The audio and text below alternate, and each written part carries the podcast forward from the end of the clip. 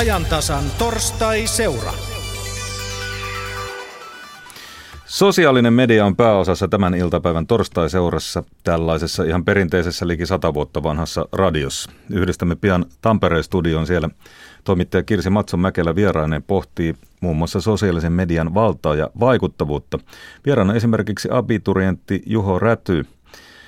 Hän on se mies, joka käynnisti Ylenkin ohjelmista tutun Kutsu mua-kampanjan. Mutta ennen kuin siirrymme hetkeksi Tampereelle, niin esitellään Pasilan vieras Jari Lähdetvuori. Tervetuloa. Kiitoksia. Tulet digitaalisen median ajatushautomosta Kurjosta. Mitä te siellä oikein teette? Pääasiassa me tehdään digitaalisen markkinoinnin konsultointia ja se meidän lähestymistapa siihen, mistä tuo ajatushautomo nimikin juontaa juurensa on se, että me tehdään aika tutkimuslähtöistä toimintaa. Meillä on omia tutkimushankkeita jatkuvasti käynnissä ja, ja pyritään sitä kautta kartoittamaan omaa tietämystämme, jotta pystymme sitten paremmin palvelemaan asiakkaitamme. No palvellaan kohta kuulijoita, mutta siirrytään ensiksi Tampereelle. Kirsi Mäkelä-Matson, ole hyvä. Ja täällä ollaan vieraina tosiaan Juho Räty, kuten Jari jo esittelit. Ja sen lisäksi on tutkija Elisa Vainikka Tampereen yliopistosta ja sosiaalisen median kouluttaja Hanna Takala. Tervetuloa kaikille. Ja Juho, lähdetään sinusta liikkeelle. Pyysin sinut tänne, koska sinulla on tosiaan nyt omakohtaista kokemusta siitä, miten yksittäisen ihmisen teko voi viedä aika pitkälle. Kerro nyt vähän, että miten arkisesta ja siviilirohkeasta teosta syntyi valtakunnallinen kiusaamista vastustava kampanja? No siis kaikkihan alkoi tuossa pari viikkoa sitten sunnuntaina Helsingissä siitä, että mä puutuin tämmöiseen kiusaamistapaukseen bussissa, missä semmoinen 4-5 poikaa kiusasi niiden porukassa ollutta poikaa ja töni sitä ja tuuppi sitä ja mä menin siihen sitten väliin ja sanoin niille, että lopettakaa toi, että on naurettavaa touhua. Ja päivitin tästä tapauksesta sitten Facebookiin sellaisen päivityksen, lähinnä mun ystäville ja tuttaville, jotka on mun Facebook-kavereissa, että ne vois lukea sen ja miettiä vähän, että voiko nekin toimia vastaavanlaisissa tilanteissa samalla tavalla. Ja se sitten lähti vähän leviämään ja siihen tuli viikon aikana melkein 10 000 jakoa. Ja muun muassa presidentti kiitti sinua. Joo, se oli itse asiassa tuli mullekin täytenä yllätyksenä, että se kantautuu noinkin korkea-arvoisiin korviin ja että mm. sieltä asti tulee kiitosta. Ja sitten lukiolaisten liitto otti kopin tästä sinun teostasi ja he pistivät pystyyn tämmöisen Kutsu mua-kampanjan ja näitä valokuvia, joissa ihmiset kertovat siitä, miksi he haluavat tullevan, tulla kutsutuksi, niin niitä on jaettu kymmeniä tuhansia Instagramissa ja Facebookissa ja Twitterissä. Mitä ajattelet tästä kampanjasta? No mun mielestä on todella hienoa, että lukiolaisten liitto otti sitten tilanteesta saman tien koppia ja pisti pystyyn tämmöisen nuorten oman kampanjan, missä nimenomaan nuoret näyttää, että hiljaisen hyväksymisen, hiljainen hyväksyminen pitää lopettaa ja siihen pitää puuttua ja että nuoret saa tulla esille omina itseinään ja että se ei lähde mistään ylempää, ylempäästä tahosta tämä käsky ja se ei ole mikään semmoinen niin ylemmän tahon antama toimenpide, vaan se on nimenomaan nuorten kampanja. Sen lisäksi, että on jaettu vilpittömästi hyviä kuvia, niin siellä on myös trollaamista, tehdään vitsiä. Siellä on jotkut brändit ottaneet tästä kopin ja rupeneet mainostamaan itseään. Mitä luulet, voiko oikeasti tällaisella kampanjalla vähentää suomalaista koulukiusaamista?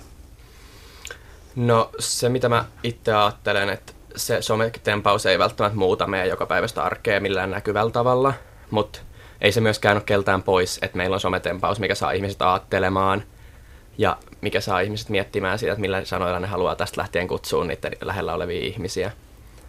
Mutta ei se välttämättä kiusausta kokonaan pois saa, mutta kyllä se tulee varmasti vaikuttaa siihen, millä tavalla esimerkiksi omille ystäville sanotaan, että haukutaanko niitä enää tästä lähtien homoiksi ja huoriksi vai puhutaanko niille mieluummin vähän asiallisempaan sävyyn. Mitä tutkija Elisa Vainikka ja kouluttaja Hanna Takala, mitä te mietitte tästä kyseisestä kampanjasta? Oliko se hitti vai huti?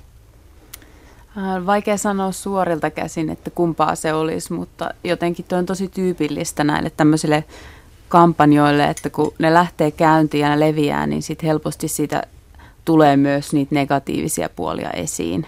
Et vähän aikaa sitten oli tämä Water Bucket Challenge, sitähän on myös kritisoitu, että ää, äh, jotkut ihmiset on tehnyt sen haasteen enemmänkin niin kuin tämmöisen narsistisena itsensä esiin tuomisena, mutta varmasti tällä kampanjalla on ollut ihan hyviäkin vaikutuksia siitä huolimatta, että sitten sen edetessä on lähtenyt tulla, tulee myös niin kuin näitä brändien äh, haltuunottoja ja muita ilmiöitä siihen mukaan.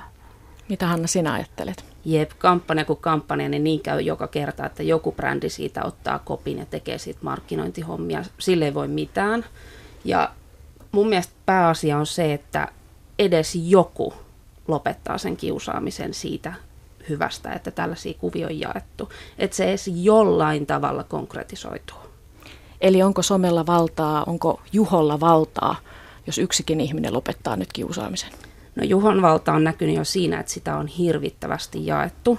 Eli näkyvyyttä on tullut, se on yksi vallanmerkki.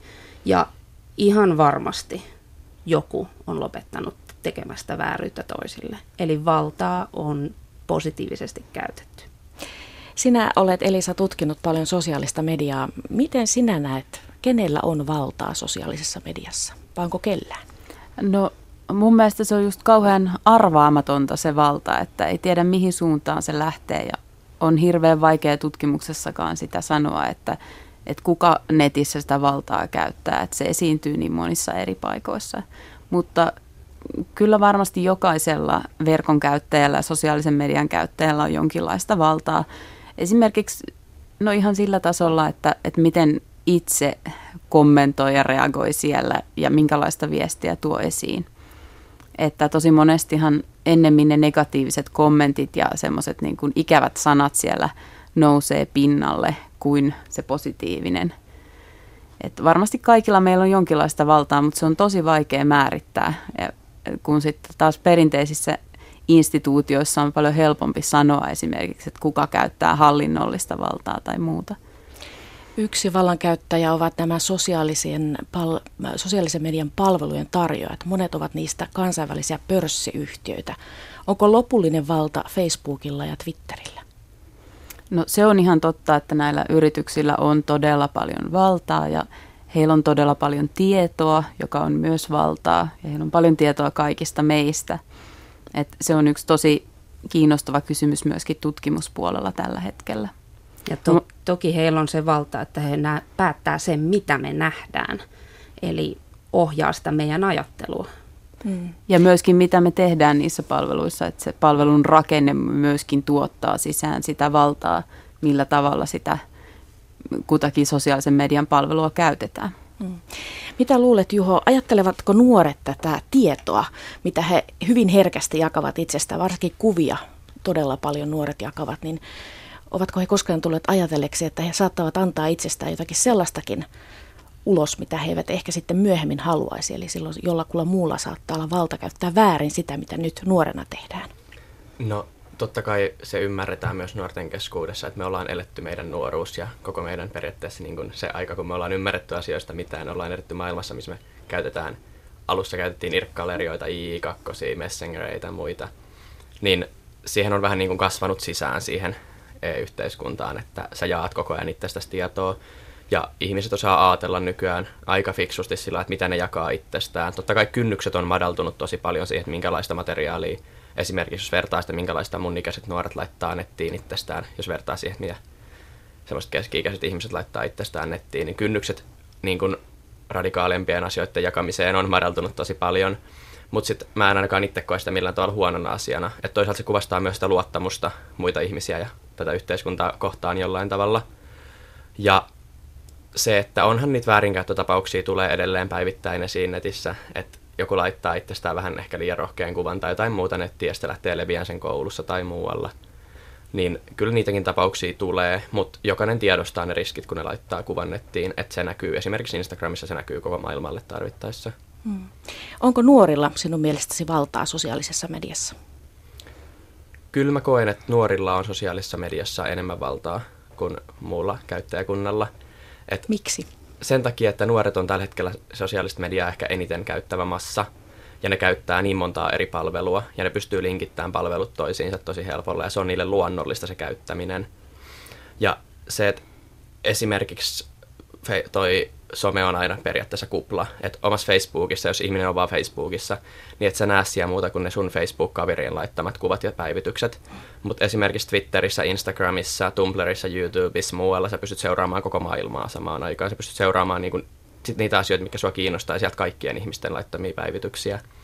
Niin se laajentaa sitä pod, niin kuin nuorten kaveripiiriä sosiaalisessa mediassa ja se tuo nuorille enemmän valtaa, että niillä on niin paljon enemmän kontakteja sosiaalisessa mediassa. Jos 15-vuotias poika suosittelee YouTubessa jotain tiettyä jalkapallomerkkiä tai jalkapallokenkiä, niin sillä saattaa olla yllättävän iso merkitys. Näitä mm. on tällaisia esimerkkejä paljon. Mutta hei, mennään yritysmaailmaan. Sinä, Hanna Takala, Cento Oystä, koulutat niin julkisen sektorin kuin yrityselämän väkeä sosiaalisen mediaan. Mitä arvelet, miten virkamiehet ja yrittäjät kokevat sosiaalisen median vallan? No, jos nyt ihan rehellisiä ollaan, niin yllättävän usea yhä edelleen pelkää. Pelkää sitä, että tuleeko nyt paljastettu liikaa tai tehty jotain tyhmää, mutta mun mielestä yritysten ja organisaatioiden pitäisi ottaa noista nuorista mallia, eli uskaltaa tehdä juttuja, ottaa kontaktia siihen omaan kohdeyleisöön ja niin edelleen. Ei siellä oikeasti heillä ole sitä valtaa, ellei ole uskallusta. Entä onko kuluttajalla valtaa? Onko vaikkapa huonosta palvelusta syntyvällä kohulla vaikutusta siihen, miten yritys jatkossa kohtelee asiakkaitaan? No ainakin hetkittäistä valtaa on aivan varmasti, että tuleeko siitä sit pysyvää mitä sitten ikinä tehdäänkään, niin riippuu ihan tilanteesta. Hmm. Me kysyimme Yle nettisivuilla, voiko maailmaa muuttaa sosiaalisen median avulla. Kysely on edelleen auki tuolla nettisivulla, me käykää kommentoimassa. Ja nyt kysymys teille, mitä mieltä te olette siitä? Voiko maailmaa muuttaa somessa, somen avulla? No, tuohon on kauhean vaikea vastata, voiko maailmaa muuttaa sosiaalisen median avulla, mutta onhan maailma muuttunut sosiaalisen median kautta, tai niin kuin sosiaalisen median tulon jälkeen tosi paljon, että siellä käydään niin paljon erilaista kommunikointia ihmisten kanssa, ja globalisoituminen on niin kuin yleistynyt siellä tosi paljon, että sä pystyt olemaan niin kuin yhdellä klikkauksella yhteydessä koko maailmaan, niin totta kai se on muuttanut, se on tuonut paljon enemmän ulottuvuuksia, että kyllä mä koen, että se on jo muuttanut maailmaa. Ainakin ei sen nuorten. Pelkä, niin, ainakin nuorten maailmaa. Sinä olet, eh, Elisa, tutkinut myös niin toimittajien näkökulmasta sosiaalista mediaa. Aikaisemmin sanottiin usein, että toimittajilla on valta, he ovat se yksi valtiomahti, mutta onko se nyt some sitten se, jolla on valtiomahti? No varmaan molemmilla. Molemmat on tämmöisiä niin kuin tiedon käsittelijöitä, niin valtahan liittyy tietoon. Et kyllä mä uskon, että ainakin tämmöisenä tiedon välityskanavana sosiaalinen media voi vaikuttaa. Esimerkiksi just erilaisissa kampanjoissa. Et nythän on tämä muovinen, muoviton syyskuu käynnissä ja mä luulen, että sekin on yksi semmoinen kampanja, joka ainakin herättää ihmisiä ajattelemaan sitä muovijätteen määrää ja sen vähentämistä. Joo, se mitä mä tuosta mietin, että onko toimittajilla välttämättä niin paljon enää valtaa, niin se, että ennen oli se, että kun tuli toimittajalta joku fakta median kautta esiin, niin se pidettiin sillä niin kuin faktana. Että jos ne kirjoitti sinne jotain ihan mitä sattuu, niin sitä kaikki ihmiset joutuu uskoa sen, koska ei ollut keinoja etsiä muita. Mutta esimerkiksi jos mä nyt lukisin jostain vaikka Lähi-idästä jonkun tapauksen ilta tai jostain lehden kautta, niin kyllä mä nyt sen jälkeen saman tien menisin katsoa itse faktatarkistukset netistä sosiaalisen median palveluista, koska sinne ihmiset sieltä paikan päältä postaa kuvia, postaa videoita, päivityksiä. Niin tosiaan täällä epävirallisia lukeva nimimerkki kommentoi täällä Yle nettikeskustelussa, että ei sosiaalinen media pysty muuttamaan maailmaa Suomessa ei ainakaan, koska kansalaisella on poikkeuksellisen kova usko pelkkään viralliseen mediaan. Mutta Hanna, mitä sinä olet mieltä? Voiko some muuttaa maailmaa? No, some on muuttanut ihan jokaisen meidän maailmaa, koska me todennäköisesti ollaan ruvettu kaikki ajattelemaan edes pikkusen eri tavalla. Valta on siellä hyvin pieninä sellaisena hippusina ja sitten todennäköisesti tapahtuu isojakin muutoksia. Esimerkiksi muovin kulutus vähenee, kiusaaminen vähenee. Mm. Tai sitten käy niin päin, että ruvetaan käyttää entistä enemmän muovia ja ikävä kyllä voidaan ruveta kiusaamaankin enemmän. Että ei tiedä mikä on suunta. Niin, ei tiedetä mitä syyskuun jälkeen sitten tapahtuu. Niin eli onko se nyt niin, että somen valta on semmoista hallitsematonta? Sitä ei pysty oikein kukaan sanomaan, että mihin tämä nyt pitäisi mennä. Näin mä väittäisin. Joo, mä oon samalla kannalla, että se on semmoista joukkojen valtaa ja sen takia se on niin hallitsematonta. No, mä taas joudun ehkä olemaan vähän eri mieltä tästä asiasta, että esimerkiksi jos katsoo tätä kutsumua kampanjaa, niin onhan se totta joo, että tämän kampanjan jälkeen porukka olisi voinut, tai kampanjan niin kuin aikanakin porukka olisi voinut, voinut ruveta käyttää näitä ihmisten tarinoita ja niiden avautumisia niitä ihmisiä vastaan. Mutta näin ei ole tähän mennessä käynyt. Tähän mennessä on käynyt se, että ihmiset on ruvennut postaamaan kutsu mua hashtagillä kuvia sosiaaliseen mediaan, missä niillä on paperi edessään, niin se lukee anteeksi, olin kiusaaja. Hmm. Ne ei ole ruvennut käyttämään niitä lisätietoja ihmisiä vastaan, vaan ne on pyytänyt niiltä anteeksi. Joten tämä kampanja on oikeasti vienyt sitä asiaa eteenpäin. Hmm. Joten mä koen, että se ei ole välttämättä ihan hallitsematonta. Että jos tulee joku hyvällä asialla oleva kampanja, jos tulee joku tämmöinen, niin se ei välttämättä aiheuta sitä, että se vaan pahentaisi tilannetta. Tällaisia se ajatellaan täällä sosiaalisen median vallasta ja vallattomuudesta. Otetaan yhteys nyt sitten takaisin Pasilaan, Jari Mäkäräinen. Mitä te tuumaatte vallasta somessa?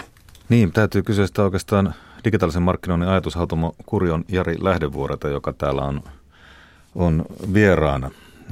Ennen kuin mennään tuohon valtaan, niin melkein pakko puuttua tuohon Kutsu mua kampanjaan. Tuossa kun kuunneltiin, niin itsekin sanoit, että se on käsittämättömän iso, valtava. Minkälaisia ajatuksia kutsu mua herätti ja mitä, mitä, olet siihen, mitä olet siitä tutkinut?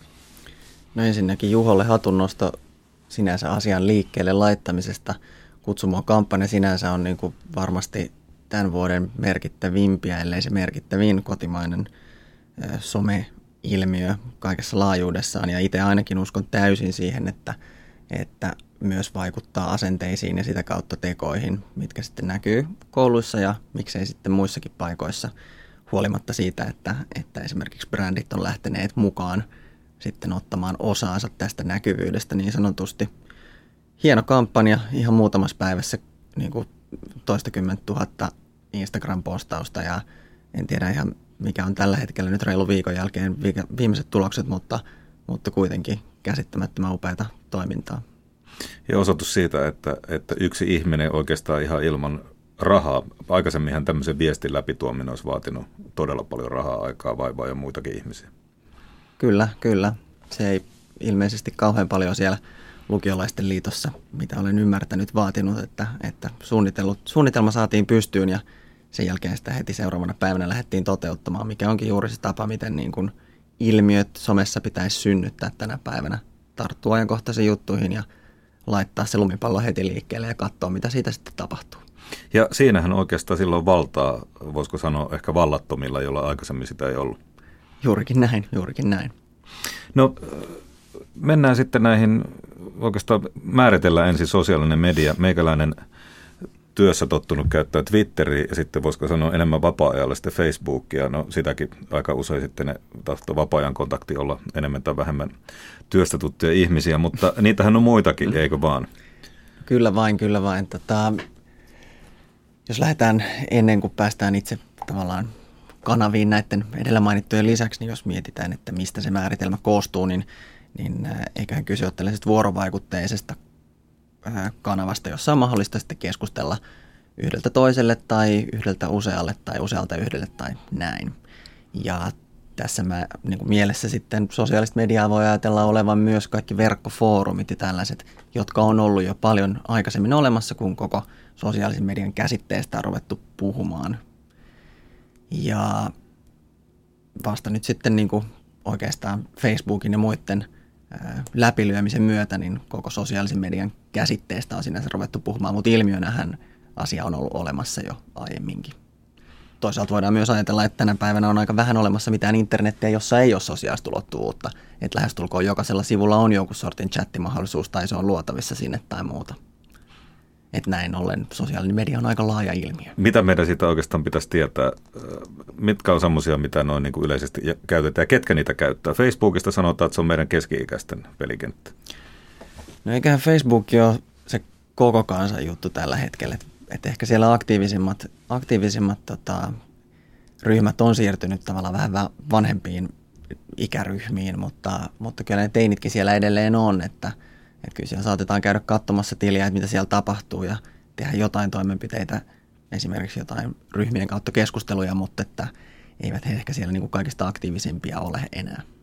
Sitten meillä on tämä Twitter, minkä mainitsin, se on ainakin toimittajille uskomaton työkalu. Jos jotain maailmalla tapahtuu isompaa, niin 10 sekuntia siitä on eka twiitti ulkona.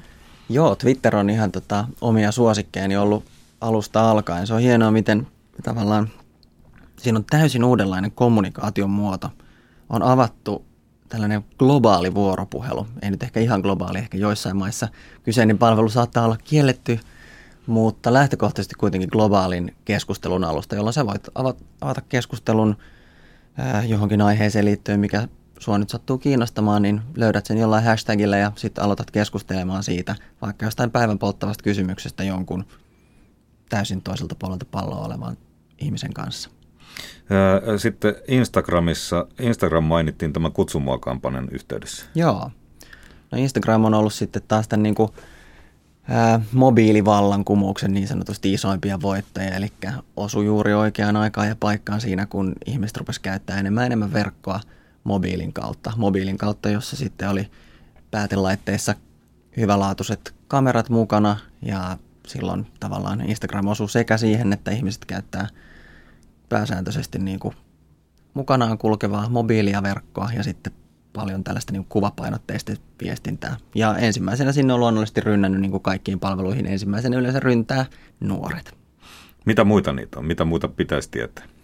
Menemättä mm. kaikki mahdollisiin satoihin applikaatioihin. No tota, YouTube nyt on luonnollisesti jo mainittu tässä keskusteluissa ja monet ei välttämättä edes ajattele sitä hirveästi, niin kuin, että käytänkö mä nyt YouTubea vai enkö mä käytä, koska verkossa kun me katsomme jotain videoita, niin 90 ähm, prosenttia niistä noin lonkalta heitettynä on varmasti YouTubessa hostattuja, jolloin jokainen meistä on tavalla tai toisella joskus ollut YouTuben käyttäjä varmasti.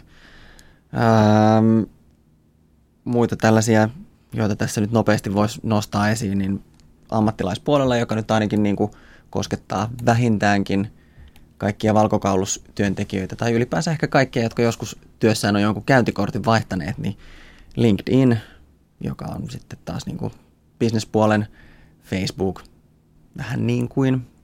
Ja sitten ehkä tuolla visuaalisella puolella vielä niin kuin Instagramin jotenkin jatkona tai parivaljakkona voisi mainita Pinterestin, josta nyt ei ole ehkä enää tässä kuluneen vuoden aikana niin paljon vouhkattu, kun on siirrytty vouhkaamaan muista palveluista, mutta, mutta se on ainakin sellainen niin kuin kaikille visuaalisen estetiikan ystäville niin tota, erittäin käytännöllinen palvelu. Ja sitten on tietenkin nämä tänä vuonna nousseet pikaviestipalvelut, sosiaaliset pikaviestimet, eli WhatsAppit ja Kikit ja Snapchatit ja vastaavat.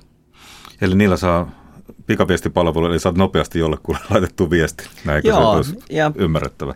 Juurikin näin ja mahdollistaa esimerkiksi sellaiset niin kuin ryhmächatit helposti ja kivasti ja pystyy näppärästi sitten liittämään siihen vaikka jotain kuvallista tai videomateriaalia mukaan.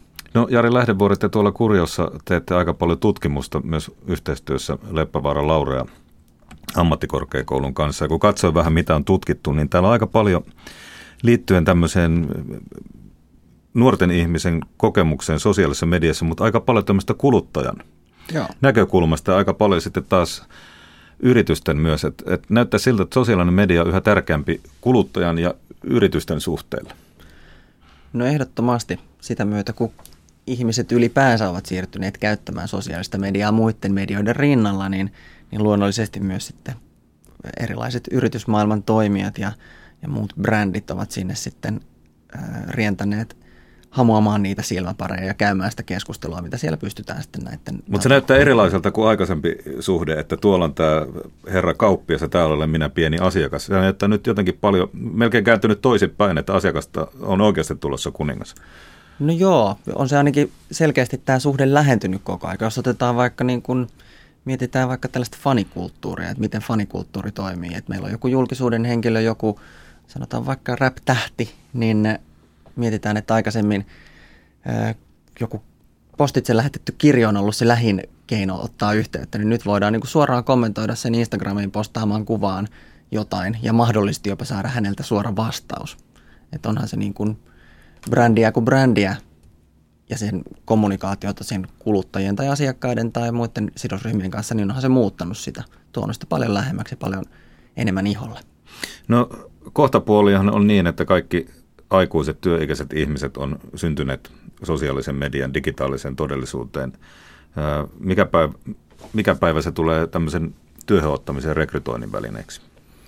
Onhan se sitä jo tänä päivänä. Me nähdään Twitterissä erinäisiä rekry-hashtageja ja muuta, mutta missä määrin se alkaa olla vaatimus jossain vaiheessa, niin aika näyttäkö. Toisaalta jotkut tutkimukset osoittaa, että että tämä tota, milleniaalien sukupolvi ei välttämättä kaipaisi niitä sosiaalisen median työkaluja sinne työpaikalleen, mutta sehän ei varsinaisesti vielä tarkoita sitä, etteikö esimerkiksi sitä työpaikkaa voitaisiin löytää edelleen niitä sosiaalisen median kanavia käyttäen, missä muutenkin vietetään suuri osa ajasta. No mitä sanot, osaako, osaavatko suomalaiset poliitikot sosiaalisen median? Eilen Jyrki Katainen liittyi Twitteriin kolme twiittiä, joille jotkut ovat vähän hymyilleetkin, mutta niinpä vaan kahdessa päivässä yli 5000, ja tämä ei ole tuoreen tieto, vaan tunnin parin takaa, Joo. yli 5000 seuraajaa. Niin tuota, sehän on osoitus varmaan jostakin. Se on osoitus siitä, että Jyrki Katainen on erittäin kiinnostava julkisuuden henkilö.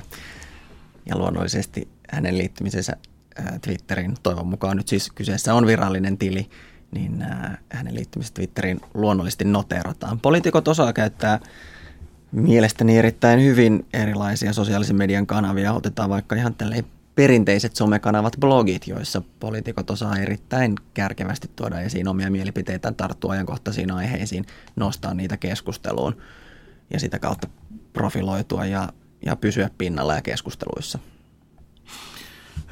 Seuraavat vaalithan tulee sitten näyttää, että tuota, paljonko siellä ratkaistaan somessa, mitä veikkaat? No veikkaan, että, että suunta on entistä enemmän siihen suuntaan, että onhan se nähty tässä nyt niin kuin Suomessa ja maailmalla tässä viime vuosien vaaleissa muutenkin, niin veikkaan, että se on edelleen kyllä vahvistumaan päin. En usko, että siihen on mitään syytä, miksi näin ei olisi. Ajatushautomo Kurjosta Jari Lähdevuori, kiitos. Sitten annetaan vielä hetkeksi puheenvuoro Tampereelle. Kirsi Mäkelä Matso. Juuri toisinpäin, Matso Mäkelä. Mutta hei, Hanna Takala, Elisa Vainikka ja Juho Räty, kun otettiin tuossa äsken politiikka esille, niin mitä luulette, onko sosiaalinen media lisäämässä vai vähentämässä poliitikkojen valtaa? Hankala kysymys tähän loppuun, mutta kyllä ainakin poliitikot voivat tuoda itseään esiin siellä, siellä sosiaalisen median kanavissa. Että varsinkin EU-vaalien aikaan tuossa keväällä niin kovasti harjoittelivat sitä Twitterin käyttöä kampanjan välineenä. Hmm. Lähinnä kysyn sitä sen takia, koska sanotaan, että toimittajan valta periaatteessa hieman vähenee, koska kuka tahansa voi tuottaa samaa tietoa kuin toimittaja.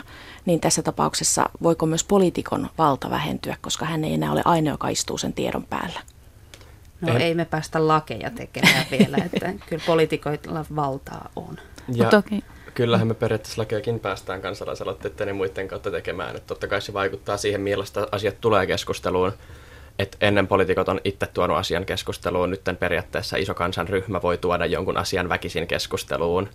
Juuri niin, näin. Niin mm. kyllä mä koen, että se ei välttämättä vähennä poliitikkojen valtaa, ja se olisi toivottavaa, että se ei näin tekisi, mutta se tuo myös kansalle täysin uudenlaisen vaikuttamismahdollisuuden.